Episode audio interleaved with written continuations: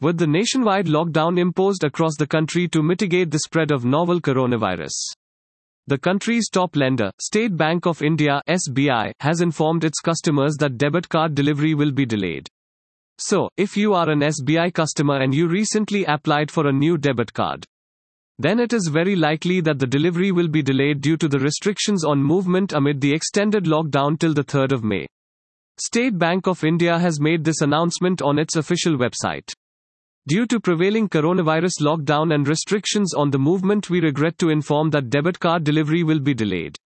We regret the inconvenience caused. Stay home. Stay safe, the announcement read.